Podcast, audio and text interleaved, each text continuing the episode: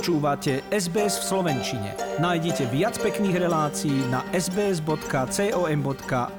lomeno slovak.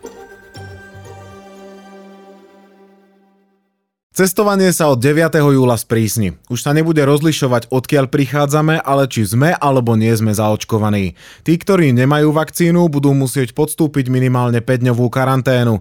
Vláda tak chce ochrániť ľudí pred infekčnejším delta variantom koronavírusu. Dosiaľ sa systém obchádzal. Ľudia ignorovali povinnosť zaregistrovať sa v systéme e-hranica. Po novom bude preto zohľadnená iba zaočkovanosť. Výnimky budú mať pendlery, ale len do 9. augusta. Po tomto termíne sa na nich pri prekročení hraníc bude vzťahovať karanténa. Počas tohto obdobia majú výnimku aj deti od 12 do 18 rokov. Na mladšie deti sa bude vzťahovať karanténa iba ak ich rodičia nebudú očkovaní.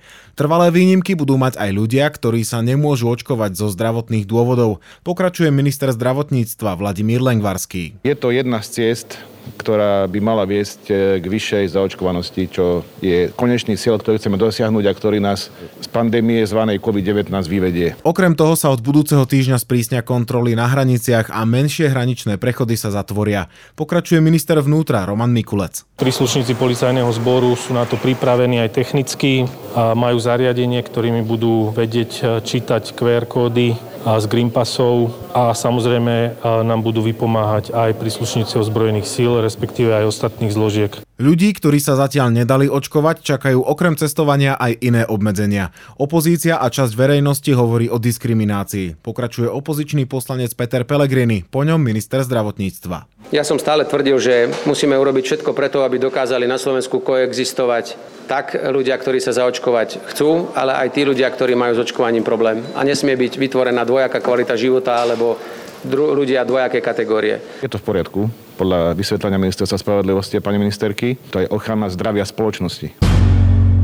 Štát bude odmeňovať ľudí za očkovanie, či už cez lotériu s výhrami celkovo za 2 milióny eur, alebo vyplatí peniaze tým, ktorí na očkovanie niekoho presvedčia. Aj spätne od 1. júla. Definitívne to schválil parlament. Koaličná SAS kritizuje takúto formu motivácie v čase, keď je štátny rozpočet v hlbokom deficite. Sprostredkovateľský bonus budú môcť získať všetci, ktorí presvedčia niekoho iného na vakcináciu, a to vo výške 30 až 90 eur podľa veku očkovaného. Hovorí minister financií Igor Matovič. Som veľmi rád, že parlament e, tieto návrhy napriek nedohode v koalícii schválil a že našla sa dostatočná väčšina. Ministerstvo financií už pripravuje webovú stránku, cez ktorú sa budú môcť sprostredkovateľia aj zaočkovaní prihlasovať. Všetky údaje sa budú overovať. Pokračuje Veronika Gmitrenko, generálna tajomníčka služobného úradu Ministerstva financií. Bude mu vygenerovaný tzv. číselný kód, bezvýznamový identifikátor, ktorý on potom následne odovzdá tej osobe, ktorá ho presvedčila na to, aby sa dal zaočkovať. Do očkovacej lotérie sa budú môcť prihlásiť ľudia starší ako 18 rokov. Richard Sulík hovorí, že jeho strana SAS nepovažuje tieto riešenia za ideálne. Po ňom pokračuje vyjadrenie Igora Matoviča. Pri lotérii a tých odmenách, ktoré budú stať niekde medzi 100 až 200 miliónmi eur, sme nenechali spraviť ani len skúmanie cez e, skúmanie útvarom hodnoty za peniaze. Štátny rozpočet je deravý ako rešeto a tu len tak spak ruky ďalšie 100 miliónové výdavky. Určite tých 30, 60, 90 eur to je len zlomok z toho, čo nás potom následne stojí pacient. Jeden pacient na plucnej ventilácii v priemere nás stojí 40 tisíc eur. Lotéria by mala byť spustená do dvoch týždňov. Všetko však bude závisieť od toho, či prezidentka zákon podpíše.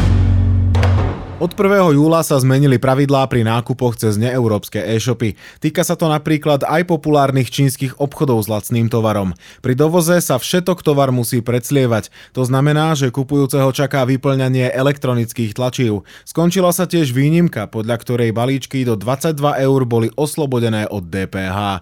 Poštári tiež v tejto súvislosti zaviedli nové poplatky. Povinnosť zaplatiť clo vznikne zákazníkovi až pri balíčkoch s vyššou hodnotou ako 150 eur. Pokrač pokračuje vyjadrenie Martiny Rybanskej, hovorkyne finančnej správy pre RTVS. V prvom rade vždy čaká na prepravnú alebo špedičnú spoločnosť, ktorá ho bude informovať o tovare. Následne môže podať zjednodušené celné vyhlásenie prostredníctvom nášho portálu. Slovenská pošta si v prípade chýbajúcich informácií potrebných na spracovanie a doručenie balíkov bude účtovať poplatky.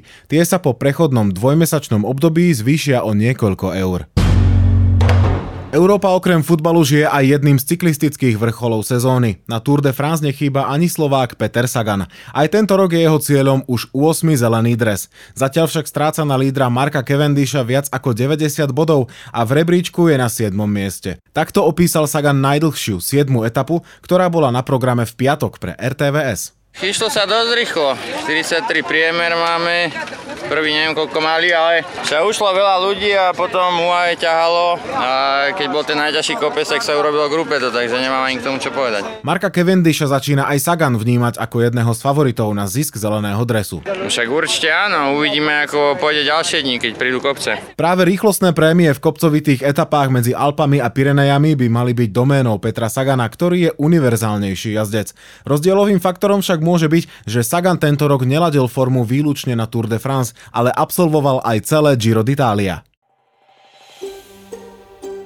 Chcete počuť viac relácií ako táto? Počúvajte cez Apple Podcast, Google Podcast, Spotify alebo kdekoľvek získajte svoj podcast.